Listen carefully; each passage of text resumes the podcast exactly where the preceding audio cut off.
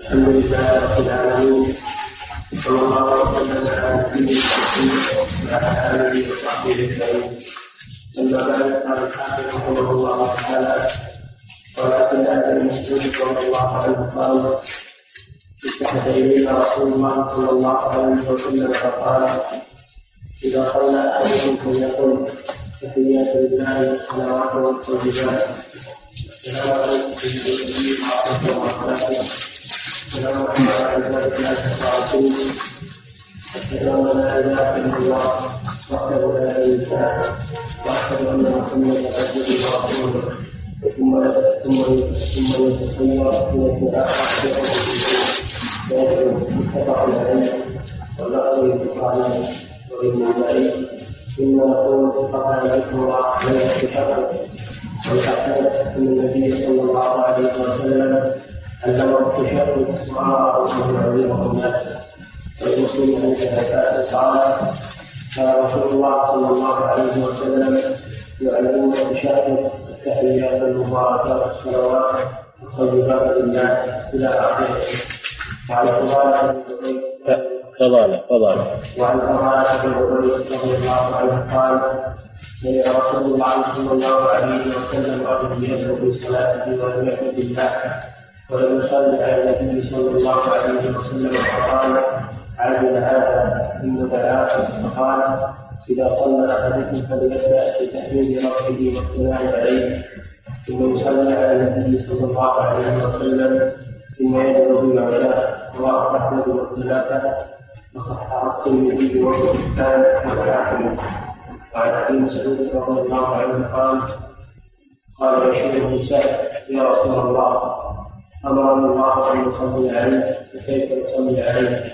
فسكت وقال قولوا اللهم صل على محمد وعلى آل محمد كما صليت على إبراهيم وبارك على محمد وعلى آل محمد وبارك على إبراهيم في العالمين إنك حميد مجيد.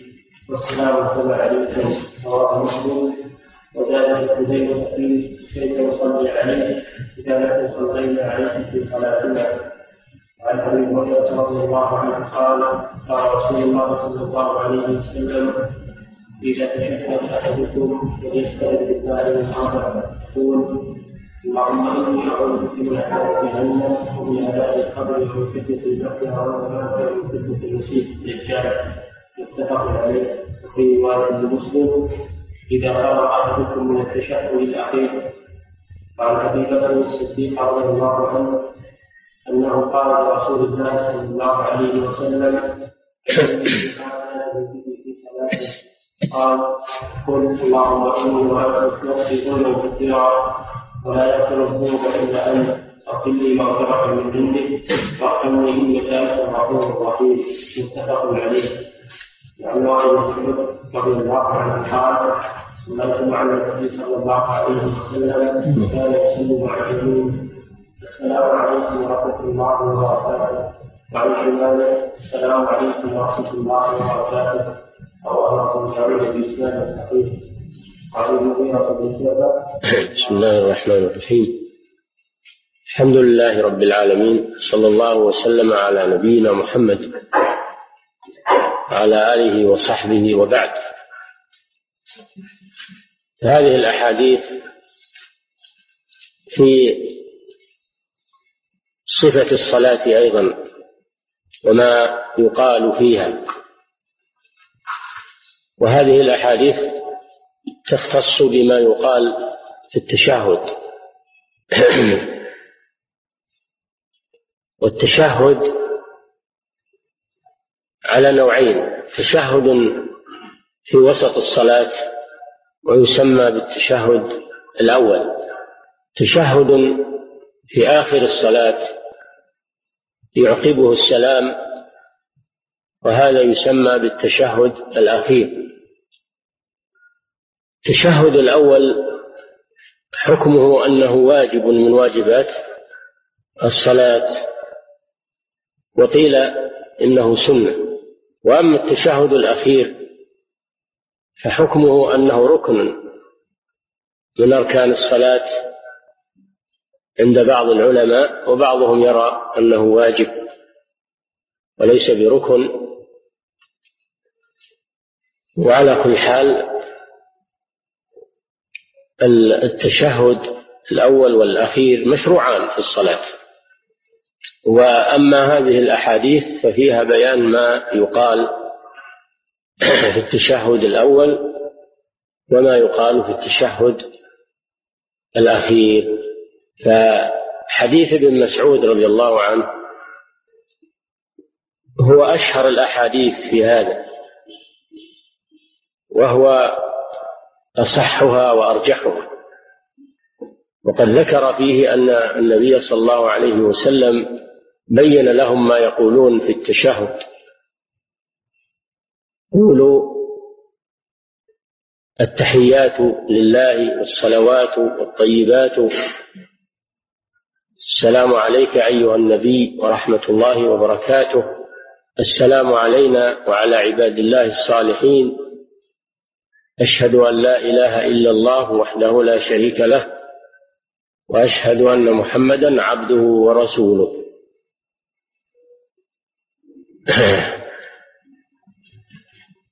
وأنه في رواية أن النبي صلى الله عليه وسلم علمه إياه. وأمره أن يعلمه الناس. وفي رواية عن ابن مسعود رضي الله عنه قال كنا نقول قبل أن يفرض علينا التشهد السلام على الله من عباده السلام على جبريل وميكائيل. فقال النبي صلى الله عليه وسلم لا تقولوا السلام على الله من عباده فإن الله هو السلام. ولكن قولوا التحيات إلى آخره. وفي حديث ابن عباس رضي الله عنه في لفظ التشهد أيضا تحيات آه، المباركات الصلوات الطيبات لله إلى آخره. هذا لفظ آخر من ألفاظ التشهد. وهناك ألفاظ أخر رويت عن الصحابة في صيغة التشهد ولكن أشملها وأرجحها هذا التشهد الذي رواه ابن مسعود فإنه محفوظ لم يختلف أصحاب ابن مسعود في روايته عنه بهذه الألفاظ. أما بقية التشهدات فقد وقع فيها اختلاف في ألفاظها عند أصحابها. وأيضا حديث ابن مسعود يترجح في أن الرسول صلى الله عليه وسلم علمه إياه وأمره أن يعلمه الناس. وإذا فينبغي للمسلم أن يأتي بتشهد ابن مسعود وإذا أتى بعض الأحيان بالتشهدات الأخرى فلا بأس. لكن الأكثر أن يأتي بتشهد ابن مسعود. وإذا أتى بالروايات الأخرى في صلوات ما يجمعها في صلاة واحدة لكن هالمرة يأتي تشهد ابن مسعود ومرة ثانية يأتي بتشهد ابن عباس مرة ثالثة بتشهد آخر من أجل أن يعمل الروايات الواردة إذا فعل هذا فلا بأس. ولكن الأحسن المحافظة على تشهد ابن مسعود رضي الله تعالى عنه. وأما شرح ألفاظه فقوله التحيات لله. تحيات جمع تحية وهي التعظيم. تحية وهي التعظيم والبقاء والدوام وكل ما يعظم به الرب سبحانه وتعالى والإنحناء والركوع كل هذا يدخل في لفظ تحيات أي جميع التعظيمات لله جل وعلا ملكا واستحقاقا. فلا أحد يستحق التعظيم والخضوع والذل إلا الله جل وعلا فهو الذي يعظم بجميع أنواع التعظيم. سبحانه وتعالى. والصلوات المراد بها الفرائض والنوافل. الصلوات الفرائض والصلوات الخمس والصلوات النوافل. كلها لله فلا يصلى إلا لله سبحانه وتعالى. قل إن صلاتي ونسكي ومحياي ومماتي لله رب العالمين. صل لربك. فلا يصلى إلا لله. جميع أنواع الصلوات. والطيبات يشمل كل طيب من القول والعمل. كل طيب من القول وكل طيب من العمل فهو لله سبحانه وتعالى. لأن الله جل وعلا طيب ولا يقبل إلا طيبا. ولا يكون القول والعمل طيبين إلا إذا كان خالصين لوجه الله عز وجل وموافقين لسنة النبي صلى الله عليه وسلم.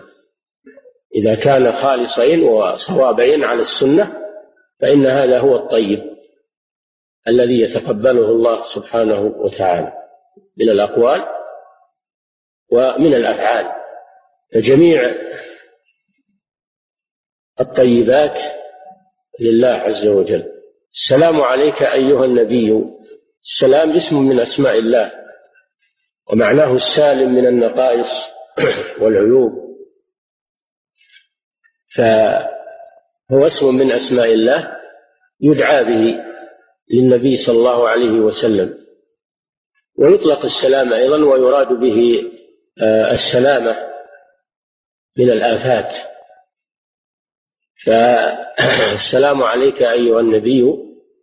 هذا دعاء للنبي صلى الله عليه وسلم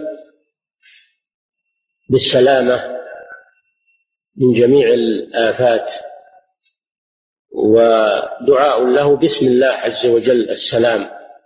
والخطاب هنا لاستحضار استحضار النبي صلى الله عليه وسلم في الذهن ولا بأس بهذا الخطاب. كما أن النبي صلى الله عليه وسلم كان إذا مر على المقابر يقول السلام عليكم أيها المؤمنون يخاطبهم وليس معنى هذا أنه نداء للأموات أو دعاء للأموات كما يتوهم بعض الناس؟ وإنما هذا دعاء لهم دعاء لهم بالرحمة والمغفرة. فهو يخاطبهم بالدعاء لهم والاستغفار لهم ولا ولا ولا يخاطبهم بمعنى أنه يطلب منهم الإغاثة أو يطلب منهم المدد. فلا يشتبه هذا الكلام على بعض الناس. السلام عليك أيها النبي. النبي قيل معناه من اسم اسم فاعل اسم فاعل من النبوة وهي الرفعة والنبوءة وهي الرفعة لأن النبي مرتفع القدر على غيره من الخلق. وقيل من النبأ وهو الخبر لأنه مخبر عن الله سبحانه وتعالى.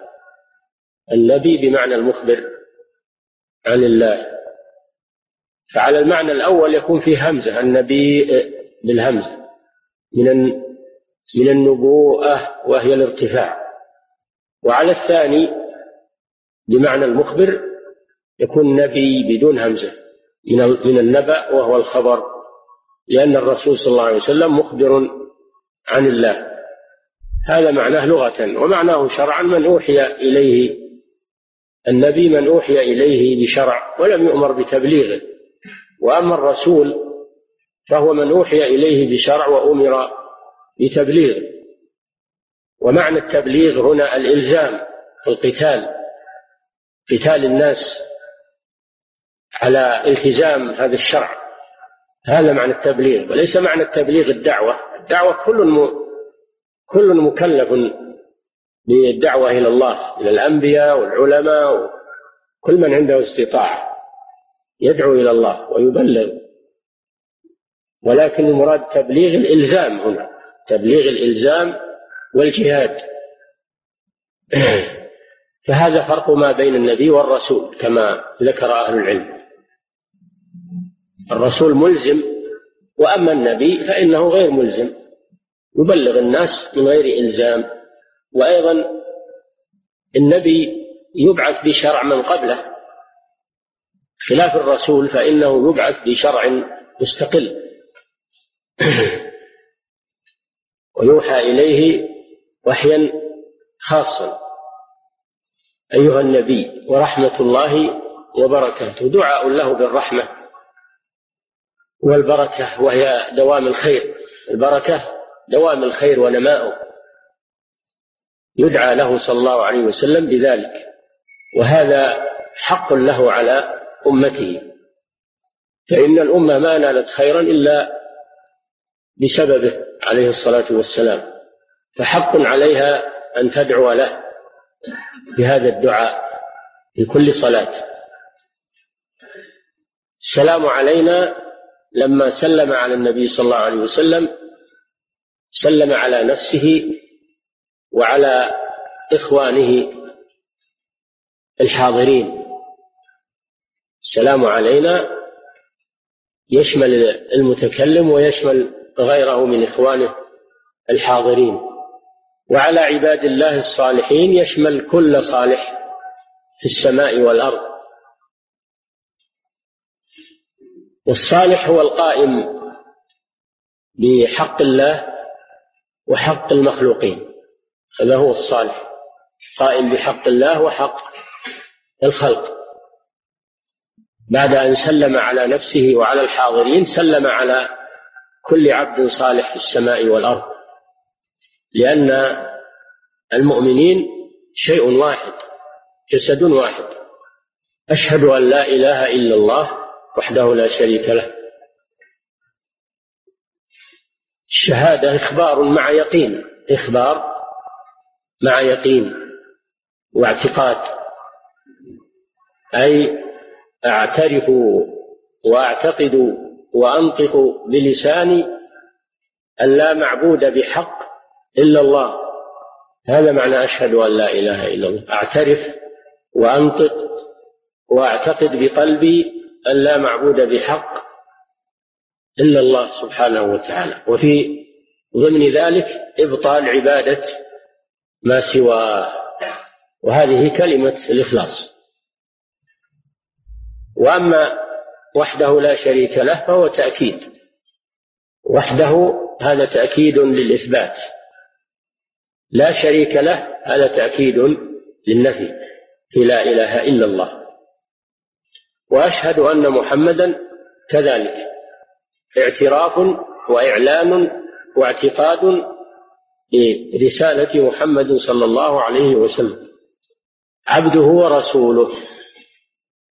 عبده ورسوله. هذا فيه نفي الإفراط ونفي التفريط.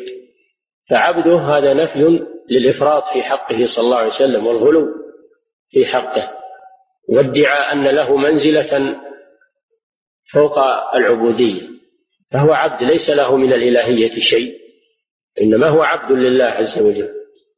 ورسوله هذا نفي للتفريط في حقه صلى الله عليه وسلم ورد على من جحد رسالته فعبد هذا رد على من غلا فيه ورسوله هذا رد على من جفى في حقه صلى الله عليه وسلم وجحد رسالته.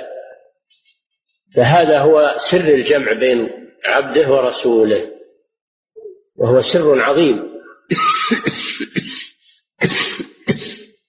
فدل هذا الحديث على مشروعية هذا التشهد وأنه آكد ألفاظ التشهد الواردة عن النبي صلى الله عليه وسلم وأنه يحافظ عليه ويؤتى به. وفي قوله علمنا رسول الله صلى الله عليه وسلم دليل على وجوبه وكذلك في قوله كنا نقول قبل أن يفرض علينا التشهد فقوله قبل أن يفرض هذا دليل على أن هذا التشهد فرض. وأنه واجب. من تركه متعمدا بطلت صلاته لأنه ترك فرضا من فروض الصلاة. نعم. قال رسول الله صلى الله عليه وسلم والمنافق في اخره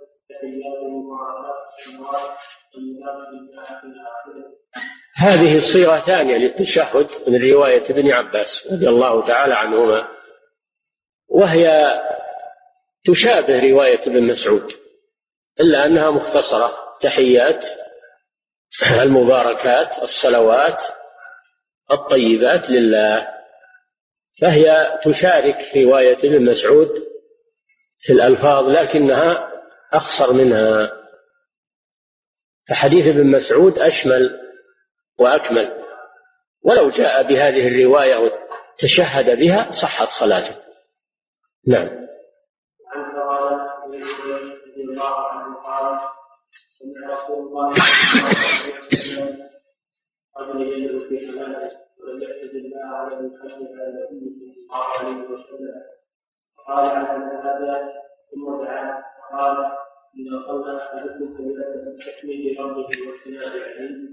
يصلي على النبي صلى الله عليه وسلم ثم يدعو بما شاء أحمد وصححة الترمذي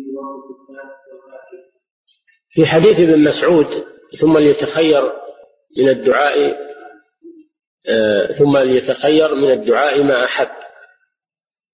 وفي حديث فضالة هذا أيضا أنه يدعو بما بما شاء.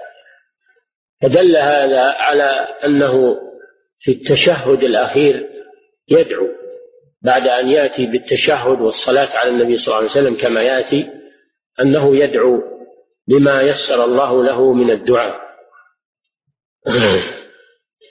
وهذا سيأتي إن شاء الله. ولكن في حديث فضالة بن عبيد أن النبي صلى الله عليه وسلم سمع رجلا يدعو ولم يصلي على ولم يحمد الله ولم يصلي على النبي صلى الله عليه وسلم. فقال النبي صلى الله عليه وسلم عجل هذا. ثم دعاه وأمره إذا أراد الدعاء أن يحمد الله اولا ثم يصلي على نبيه صلى الله عليه وسلم ثم يدعو بما شاء يعني في صلاته. فهذا الحديث فيه مشروعية ابتداء الدعاء بالحمد والثناء على الله عز وجل ثم الصلاة على نبيه صلى الله عليه وسلم لأن هذا من أسباب الإجابة سواء في الصلاة أو خارج الصلاة. من أراد أن يدعو ربه عز وجل فإنه يبدأ دعاءه بالحمد لله والثناء على الله ثم الصلاة على النبي صلى الله عليه وسلم. ولكن في الصلاة يكفي التشهد. يكفي التشهد لأن التشهد متضمن للحمد والثناء على الله والصلاة على نبيه صلى الله عليه وسلم. فقولها التحيات لله والصلوات إلى آخره. ثم قولها اللهم صل على محمد كما يأتي. هذا يكفي وهو متضمن للمطلوب. فلا يشرع له أنه إذا أراد أن يدعو في آخر التشهد أن يقول الحمد لله رب العالمين والصلاة والسلام على نبينا محمد ثم يد لا. يكفي التشهد الذي قبله لأنه متضمن لهذا. لكن إذا أراد أن يدعو خارج الصلاة فإنه لا بد لأجل إجابة الدعاء أن يحمد الله أولا ويثني عليه ثم صلي على النبي صلى الله عليه وسلم ثم يدعو بما شاء. وفيه في هذا الحديث أيضا تعليم الجاهل فإن النبي صلى الله عليه وسلم علم هذا الرجل ولم يتركه بل علمه كيف يدعو ربه عز وجل. فإذا رأيت على إنسان قصورا في أمر دينه فإنك تعلمه. هذا من حقه عليك من حقه عليك. ومن موجب النصيحة لكن يكون التعليم بطريقة حكيمة.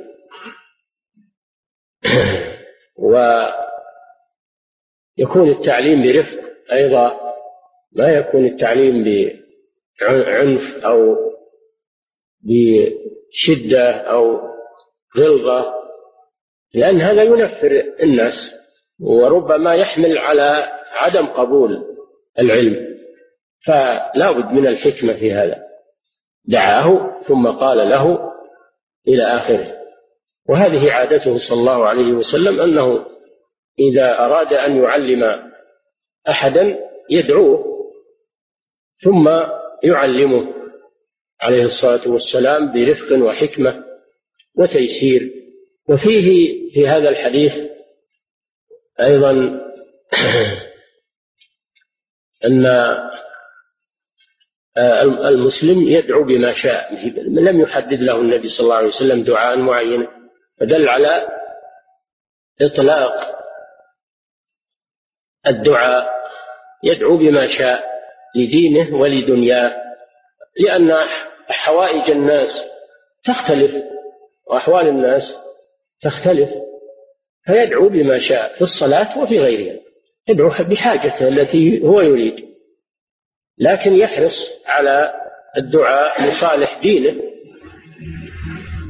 ولا مانع أن يدعو لصالح دنياه أيضا ويطلب من الله الرزق ويطلب من الله قضاء حوائجه ويطلب من الله المغفرة والرحمة فقوله يدعو بما شاء أن هذا فيه تيسير للمسلم بأن يدعو بما يسر الله له مما ورد في الكتاب والسنة ومن غيره.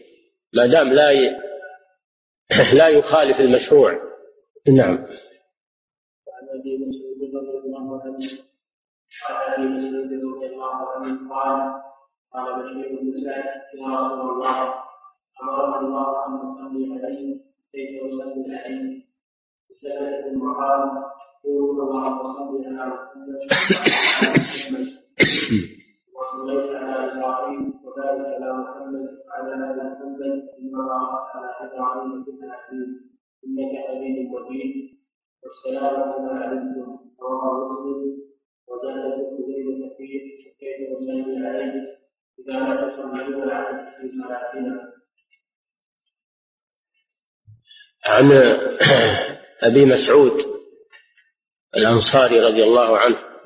أبو مسعود هو عقبة بن عامر الأنصاري البدري سمي بالبدري لأنه يسكن بدرا وإلا فهو لم يشهد لم يشهد وقعة بدر وإنما سمي بالبدري لأنه كان يسكن في بدر. نسبة إلى المكان. أن بشير بن سعد الأنصاري رضي الله عنه بشير بن سعد هو والد النعمان بن بشير رضي الله تعالى عنهما. يقول يا رسول الله كيف أمرنا الله أن نصلي عليك؟ فكيف نصلي عليك؟ يشير إلى قوله تعالى إن الله وملائكته يصلون على النبي. يا أيها الذين آمنوا صلوا عليه وسلموا تسليما. فبشير بن سعد سأله كيف نصلي عليك؟ لأن الله لم يبين ذلك بل قال صلوا عليه وسلموا تسليما ولم يبين ذلك. فقال إن فسكت النبي صلى الله عليه وسلم حتى تمنى الصحابة أنه لم يسأله ثم قال صلى الله عليه وسلم قولوا اللهم صل على محمد وآل محمد كما صليت على إبراهيم وبارك على محمد وآل محمد كما باركت على إبراهيم في العالمين. إنك حميد مجيد. وفي رواية إذا صلينا عليك في صلاتنا. هذه الرواية تبين محل هذه الصلاة وهي الصلاة التي في التشهد الأخير. الصلاة التي في التشهد الأخير. ف اللهم صل على محمد الصلاة من الله جل وعلا ثناؤه على عبده في الملأ الأعلى. ومن الملائكة الاستغفار ومن الآدميين الدعاء. فصلاة الآدميين على النبي معناها الدعاء له وصلاة الملائكة على النبي معناها الاستغفار له وصلاة الله على النبي معناها ثناؤه عليه في الملأ الأعلى. اللهم صل على محمد. أي أثني عليه في الملأ في الملأ الأعلى. وآل محمد. الآل يطلق ويراد به القرابة قرابة النبي صلى الله عليه وسلم. وأهل بيته ويطلق ويراد به أتباعه على دينه. فما المراد هنا؟ هل المراد قرابته خاصة وأهل بيته أو المراد جميع أتباعه على دينه؟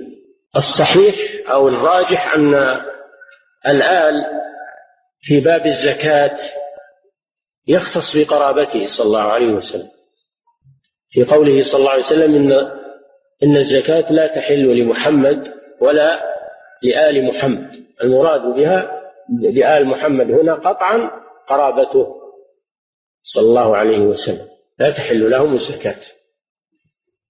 وهم آل علي وآل عقيل وآل جعفر وآل العباس. هؤلاء هم الذين تحرم عليهم الزكاة. وأما الآل في الدعاء فالمراد بهم أتباعه على دينه. المراد بهم أتباعه على دينه ويدخل فيهم قرابته من باب أولى. هذا هو الراجح في هذه المسألة أن الآل في الزكاة المراد بهم قرابته وأما الآل في الدعاء فالمراد بهم أتباعه على على دينه. فالأتباع يسمون آلا كما في القرآن أدخلوا آل فرعون أشد العذاب. أي أتباع على دينه اللهم صل على محمد وآل محمد. ومن أراد منكم الاستزادة من هذا الشيء ومعرفة هذا الكلام فليراجع جلاء الأفهام للإمام ابن القيم. جلاء الأفهام في الصلاة والسلام على خير الأنام. كتاب مطبوع لابن القيم. فيه مباحث عظيمة. كما صليت على إبراهيم أي صل عليهم صلاة كما صليت على إبراهيم الخليل عليه الصلاة والسلام. وبارك على محمد أنزل البركة عليهم وهي الخير ونماء الخير ودوامه. البركة نماء الخير ودوامه وثبوته. بارك على محمد وعلى آل محمد كما باركت على إبراهيم في العالمين. أي أظهر هذا هذه هذه الصلاة وهذه البركات على محمد وآله كما أظهرتها أظهرتهما على إبراهيم في العالمين. إنك حميد مجيد. هذا تعليل وتوسل إلى الله سبحانه وتعالى بأسمائه وصفاته. فحميد من أسماء الله ومجيد من أسماء الله فهذا توسل إلى الله جل وعلا بأسمائه وصفاته أن يستجيب هذا الدعاء لهذا الرسول صلى الله عليه وسلم وآله.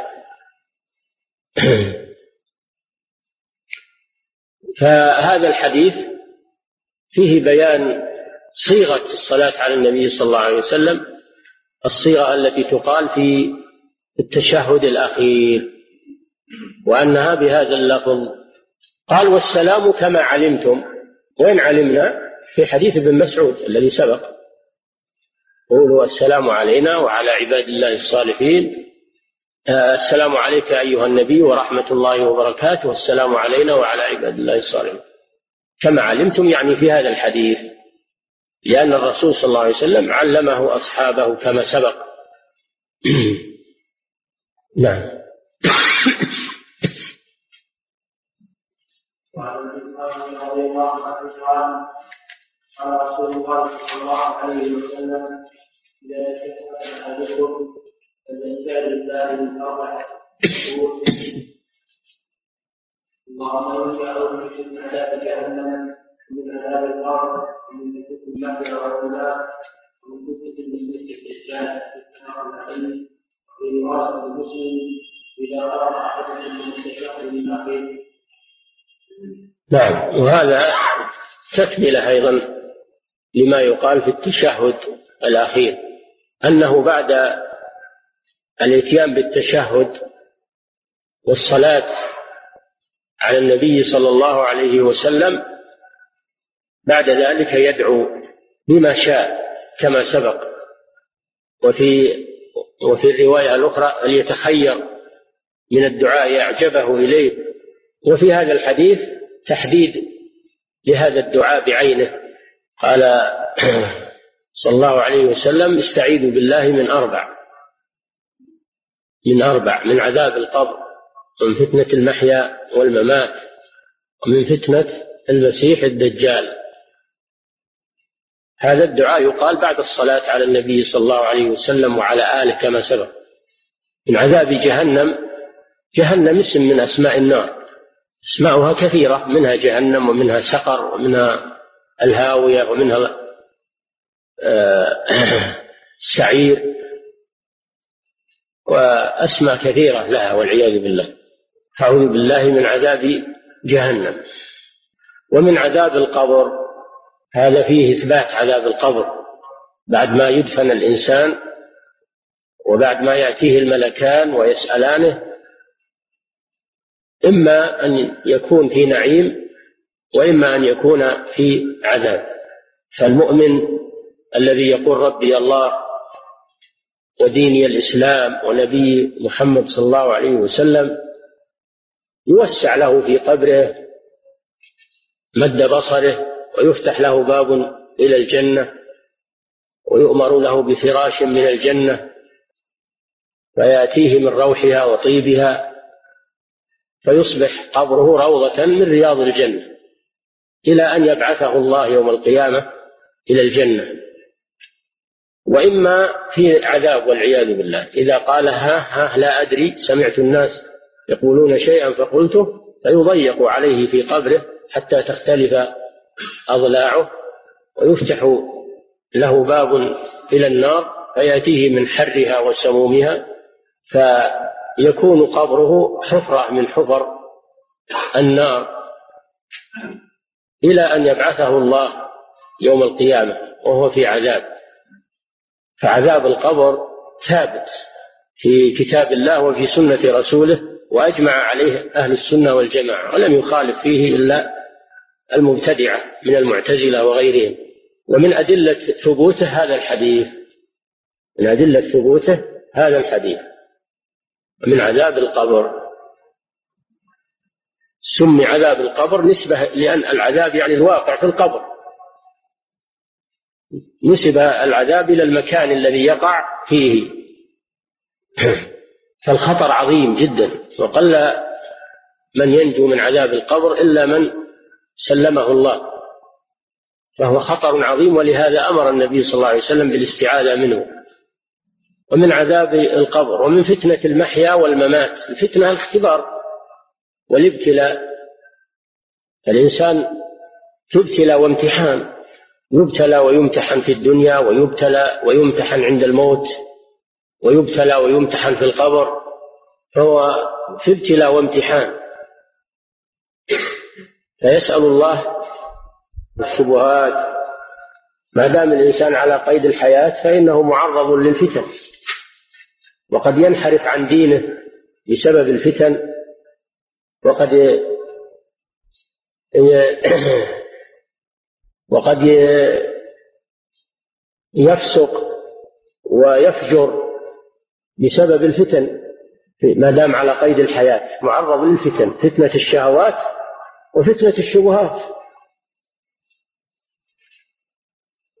وكم ترون من ينحرفون ومن يزيغون ومن يضلون بسبب الفتن والعياذ بالله. نسأل الله الثبات والعافية. فتنة المحيا وفتنة الممات يشمل الفتنة التي تكون عند الموت لأن الإنسان يمتحن عند موته ويأتيه الشيطان ويعرض عليه الأديان وهو في الموت في سياق الموت. فقد يموت على غير الإسلام. يطيع الشيطان فيموت على غير الإسلام. يفتن عند الموت. يثبت الله الذين آمنوا بالقول الثابت في الحياة الدنيا وفي الآخرة. ويذل الله الظالمين. وكذلك الفتنة في القبر. حينما يأتيه الملكان فيختبرانه ويسألانه من ربك وما دينك ومن نبيك قد يخفق بالجواب ويكون من المعذبين والعياذ بالله. وقد يوفق في الجواب فيكون من المنعمين. هذه فتنة الممات. ما يكون يعرض للإنسان عند الموت في آخر حياته وما يعرض له في القبر من سؤال الملكين. إنكم تفتنون في قبوركم.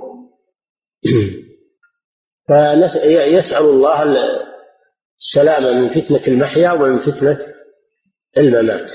ومن سلم من هذه الفتن فهو السعيد. والله قريب مجيب. الإنسان إذا دعا الله في كل صلاة وحافظ على هذا الدعاء فإن الله قريب مجيب سبحانه وتعالى. لا ييأس الإنسان أو يستصعب السلامة فيقنط من رحمة الله. لا. إنسان يكثر من هذا الدعاء ويحافظ عليه. والله قريب مجيب. هذا من أسباب السلامة الدعاء من أسباب السلامة والنجاة. أما إهمال الدعاء وترك الدعاء فهو من أسباب الهلاك. والفتنة الرابعة والعياذ بالله فتنة المسيح الدجال. مسيح الدجال. وفتنته أعظم فتنة وهو مخلوق يبعث في آخر الزمان في آخر الزمان ويكون معه فتن عظيمة خوارق هائلة تشوش على كثير من الناس. يأتي معه بجنة ويأتي معه بنار يأمر السماء فتمطر ويأمر الأرض فتنبت وتخرج كنوزها ويأتي على رجل فيقطعه نصفين يقول له أتؤمن بي؟ فيقول لا أنت الدجال الكذاب. فيقطعه نصفين ثم يقول له قم فيقوم ثم يعيد عليه يكذبه ثم يقطعه نصفين ثم يأمره فيقوم. في الثالثة لا يسلط عليه. يحول الله بينه وبينه. فالحاصل أنه أن له فتنة عظيمة وهو يخرج في آخر الزمان في آخر الزمان. خروجه من علامات الساعة الكبار. ثم ينزل المسيح عيسى بن مريم عليه الصلاة والسلام فيطلبه فيقتله بباب لد. اللد معروف الآن موضع في في فلسطين. فيقتله فيريح الله المسلمين من شره. لكن بعد الفتنة العظيمة التي تحصل ولا يدع موضع من الأرض إلا أتى عليه إلا مكة والمدينة فإن الله يمنعه من دخولهما ولكن المنافقون الذين في المدينة يخرجون إليه ترجف بهم ويخرجون يخرجون إليه. وسمي بالمسيح قيل لأنه يمسح الأرض بسرعة سرعة مشيه في الأرض. وقيل سمي بالمسيح لأنه ممسوح العين. ليس له إلا عين واحدة أعور. يدعي الربوبية ويقول أنا ربكم. فالله جل وعلا يقول النبي صلى الله عليه وسلم وإن ربكم ليس بأعور. فمن علامات كذبه العور ومكتوب بين عينيه كافر يقرأه كل قارئ وغير قارئ وسمي بالدجال من الدجل وهو الكذب. كثرة كذبه. أما المسيح عيسى بن مريم عليه السلام مسيح الهداية. مسيحان مسيح الهداية وهو عيسى ومسيح الضلالة وهو الدجال. عيسى سمي بالمسيح لأنه يمسح على المريض فيشفيه الله عز وجل. أن الله أعطاه معجزة وهي إبراء الأكمة والأبرص وإحياء الموتى بإذن الله عز وجل. سمي المسيح لأنه يمسح على ذي العاهة فيبرأ بإذن الله. والدجال يخرج في اليهود. تجمع اليهود الآن في فلسطين تجمعهم من جميع أقطار الأرض هذا من علامات الساعة. ينتظرون خروج الدجال ليكونون من جنده ومن حزبه. فهو مهديهم المنتظر.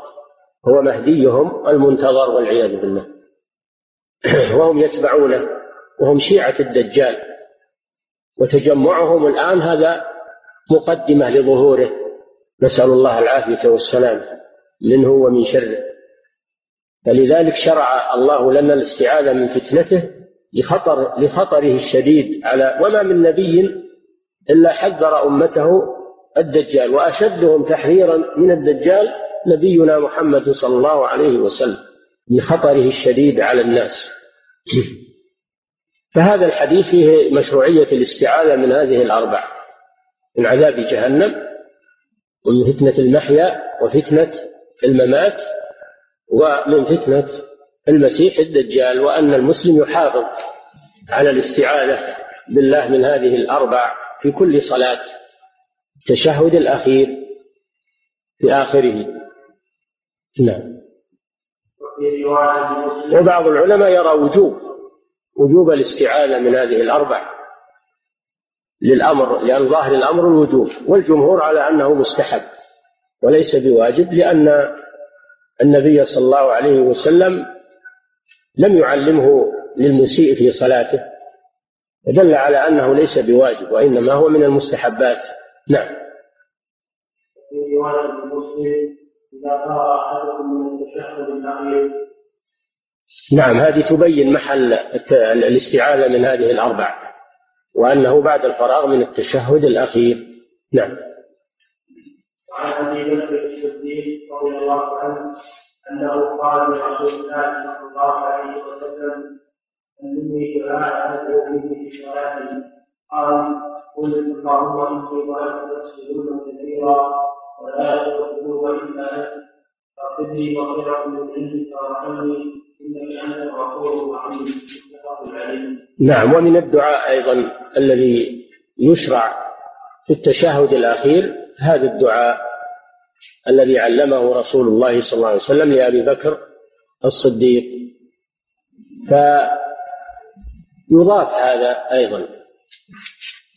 فيدعو بهذا الدعاء بعدما يقول أعوذ بالله من عذاب جهنم ومن عذاب القبر ومن فتنة المحيا والممات ومن فتنة المسيح الدجال يقول هذا الدعاء. اللهم إني ظلمت نفسي ظلما كبيرا ولا يغفر الذنوب أو كثيرا. روايتان كثيرة بالثاء أو كبيرة بالباء. ولا يغفر الذنوب إلا أنت فاغفر لي مغفرة من عندك وارحمني إنك أنت الغفور الرحيم. يضيف هذا أيضا ويدعو به في آخر صلاته.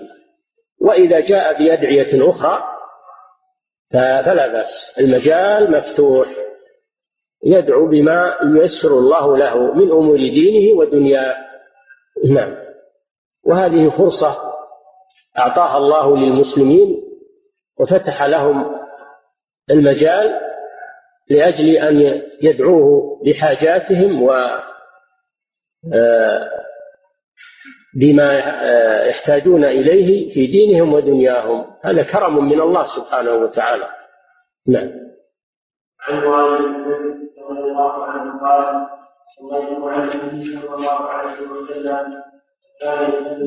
وفي قوله اللهم إني ظلمت نفسي ظلما كبيرا أو كثيرا. هذا فيه التوسل إلى الله جل وعلا بالاعتراف التوسل إلى الله بالاعتراف من العبد بتقصيره في حق الله وذنوبه. فهذا من التوسل إلى الله بإظهار الافتقار والحاجة إليه عز وجل والاعتراف بالذنب. الاعتراف بالذنب هذا توسل إلى الله جل وعلا. نعم. وعن والد بن رضي الله عنه قال صليت مع النبي صلى الله عليه وسلم وكان يسلم عن السلام عليكم ورحمة الله وبركاته. وعن مالك السلام عليكم ورحمة الله وبركاته. هذا ختام الصلاة. هذا ختام الصلاة وإنهاؤها. حديث وائل بن حجر رضي الله عنه قال رأيت النبي صلى الله عليه وسلم يسلم عن يمينه السلام عليكم ورحمة الله وبركاته. وعن شماله السلام عليكم ورحمة الله وبركاته. ففي هذا دليل على فرضية التسليم من الصلاة وأنه لا يخرج منها إلا بذلك كما أنه لا يدخل فيها إلا بالتكبير تكبيرة الإحرام وكذلك لا يخرج منها إلا بالتسليم. عن يمينه وعن شماله. ولهذا يقول العلماء تحليلها تحريمها التكبير وتحليلها التسليم. يقول عن يمينه السلام عليكم ورحمة الله وعن يساره السلام عليكم ورحمة الله. فهذا فيه أولا أنه لا يخرج من الصلاة إلا بالتسليم. فلو خرج منها بدون تسليم فإنها تبطل. إذا كان متعمدا بطلت وإذا كان ناسيا يعود ويجلس كما كان ثم يسلم عن يمينه وعن شماله ويسجد للسهو. وعند الحنفية أنه يخرج من الصلاة بأي بأي ذكر وهو لازم التسليم عندهم. ولكن هذا غير صحيح. هذا هذا المذهب غير صحيح. صحيح أنه لا يخرج منها إلا إلا بالتسليم. هذه مسألة. المسألة الثانية أن صيغة التسليم السلام عليكم ورحمة الله. هذا الذي عليه أكثر الروايات. وأما زيادة وبركاته فقد وردت في بعض الروايات كما ذكرها المصنف هنا. وردت في بعض الروايات. ولكن الروايات الكثيرة بدونها.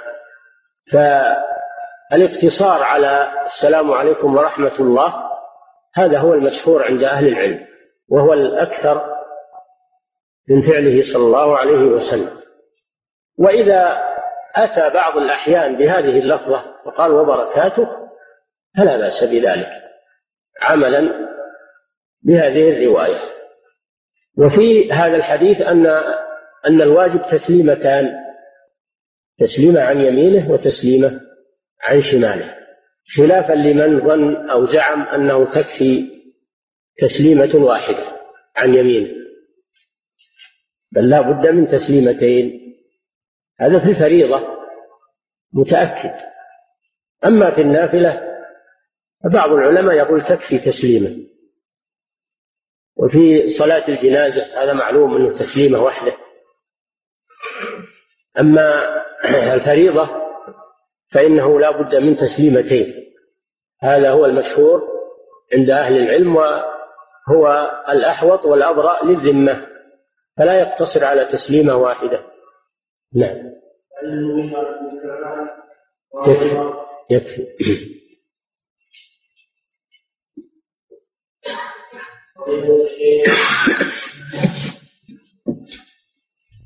من يجوز الدعاء بعد ما وصلنا. الدعاء بعد الصلاة ما بعد وصلنا؟ الدعاء في آخر الصلاة أفضل من الدعاء خارج الصلاة. الإنسان عنده دعاء ينبغي أن يجعله في آخر الصلاة قبل السلام لأن هذا أقرب للإجابة وأفضل لأنه ما لا يزال في صلاة فالذي عنده أدعية ينبغي أن يجعلها قبل السلام. وإذا دعا بعد السلام فلا بأس لكن ما هو دعاء جماعي وإنما دعاء انفرادي كل يدعو لنفسه بما تيسر وهذا يأتي إن شاء الله. نعم. لو سلم الإمام ولم من بذلك؟ لا مانع إذا كان تأخر قليلا وتأتي بها بهذا الدعاء فلا بأس. أما التأخر الكثير عن الإمام لا. نعم. إنما جعل الإمام ليتم به. لا تتأخر كثيرا. نعم. الشيخ ابن عباس التحيات المباركات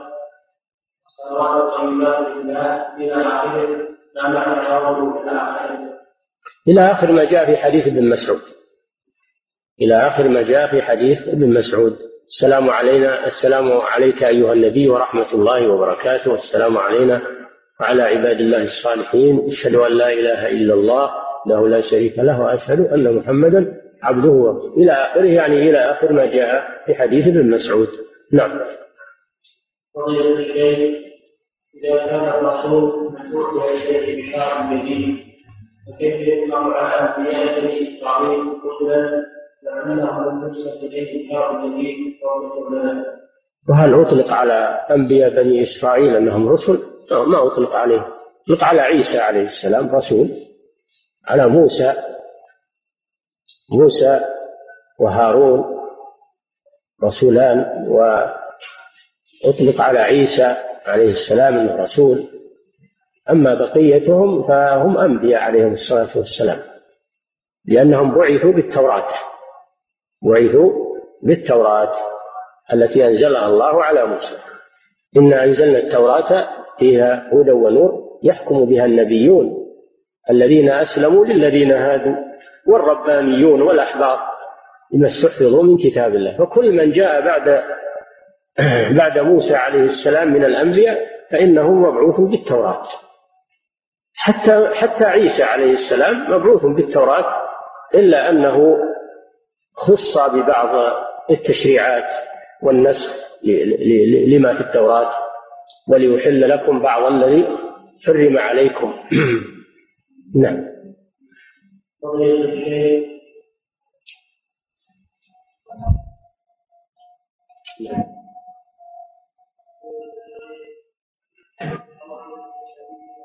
نعم.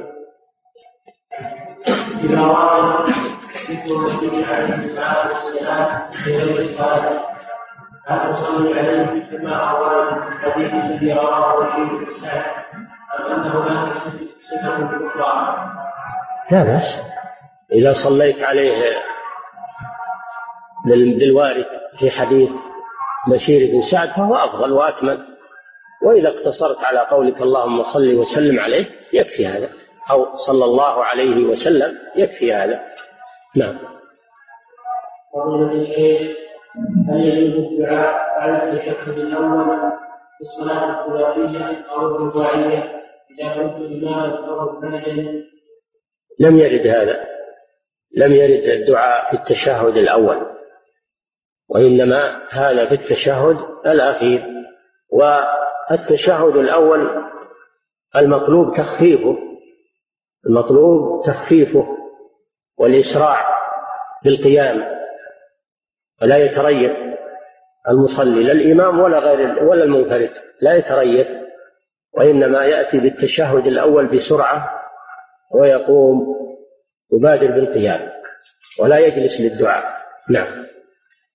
فضيلة الشيخ هل هذا حديث تحريم التكبير وتحسينها التسليم يظهر لي انه من كلام أهل العلم يعرفون الصلاة فيقولون الصلاة عبادة عبادة مفتتحة ب آه، يقولون الصلاة أقوال. يعرفون الصلاة فيقولون الصلاة أقوال وأفعال مفتتحة بالتكبير مختتمة بالتسليم هذا تعريفها. وأما تحليلها تحريمها التكبير وتحليلها التسليم هذا نعم هذا حديث. هذا حديث لفظ حديث وارد. نعم. نعم. في الشرح عندكم. نعم. فيدخل في القبر في فتنة الممات ثم من قال قول أعوذ بك من عذاب القبر وقول أعوذ بك من فتنة عذاب القبر نعم. فتنة المحيا والممات. فتنة المحيا المراد بها فتنة الحياة في الدنيا. وفتنة الممات يدخل فيها ما عند الاحتضار وما في القبر. هذه فتنة الممات. نعم. وإيش يقول؟ ثم هو الفرق بين القول أعوذ بك من عذاب القبر. وقول أعوذ بك من فتنة عذاب القبر. لا يقتصر على الوارد على لفظ الحديث. ومن عذاب القبر. أعوذ بك من عذاب جهنم. من فتنة المحيا والممات ومن فتنة المسيح الدجال. أعوذ بك من فتنة المحيا والممات ومن عذاب القبر ومن فتنة المسيح الدجال. نعم. فضيلة الشيخ في معنى الحديث عن الدعاء الصلاة نعم في معنى الحديث عن الدعاء الصلاة قلت أنه يكفي في الصلاة التشهد.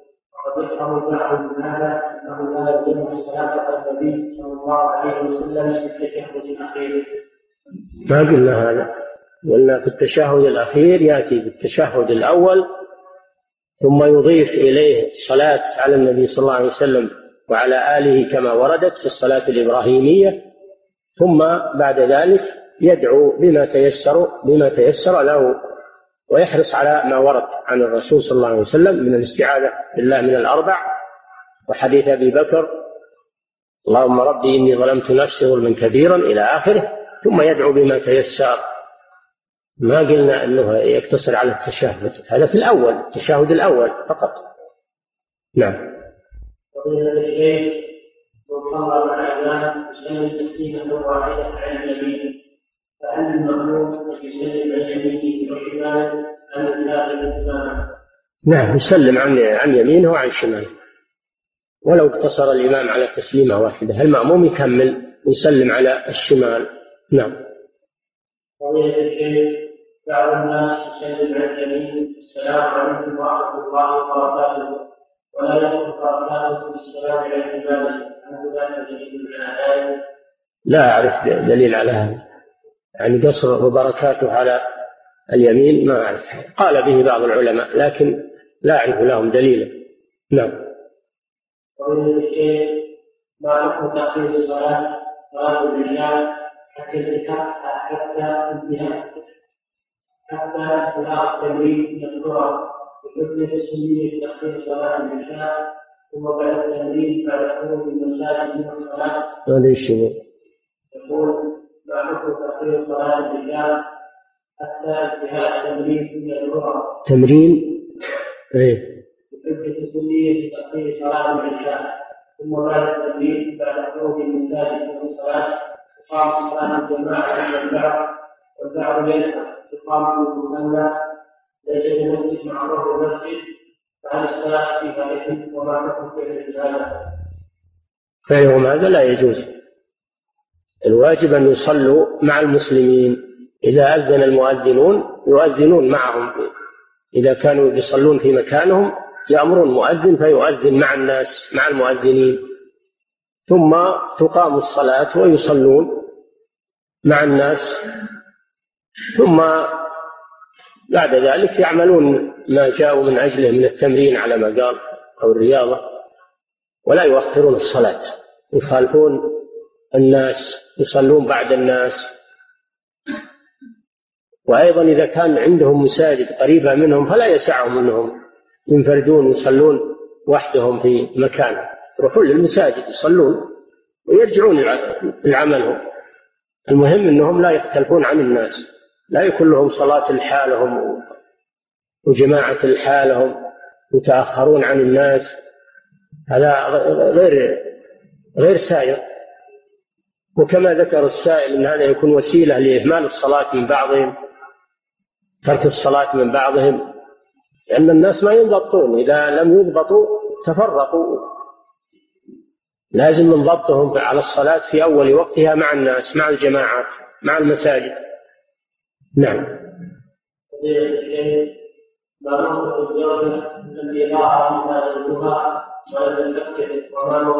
ولم مطلقة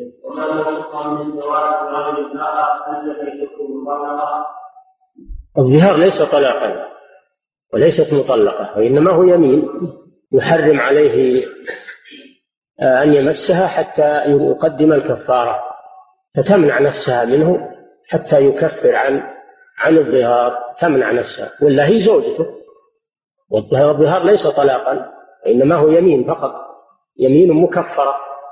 نعم. كنت لا أصلي ولا نزلت والحمد لله الصلاة والصيام فيهما من قبل عليك بالتوبة والمحافظة على الصلاة في المستقبل والصيام وأما ما فات فلا تقضي. لأن لأن فترة ترك الصلاة فترة كفر. ولما تبت إلى الله عز وجل دخلت في الإسلام من جديد فحافظ على الصلاة بعد توبتك والله يتوب علينا وعليك. الله يتوب على من تاب. نعم. هل يجوز أخذ صيام رمضان الوالدة التي توفيت وأنها قبل وفاتها؟ كانت مشاركة في بعض الأمراض التي تتبعها والصوم إذا كانت لا تقدر على الصوم بسبب المرض فليس عليها صيام وإنما عليها إطعام. إذا كانت لا تقدر على الصيام بسبب المرض حتى ماتت في مرضها فليس عليها صيام وإنما عليها إطعام. تطعم عن كل يوم مسكينا ويكفي هذا إن شاء الله. نعم. قال مني أحد الأشخاص أن أعمل معه في تجارة كيف يعمل في مبدأ وأنا أعمل هنا؟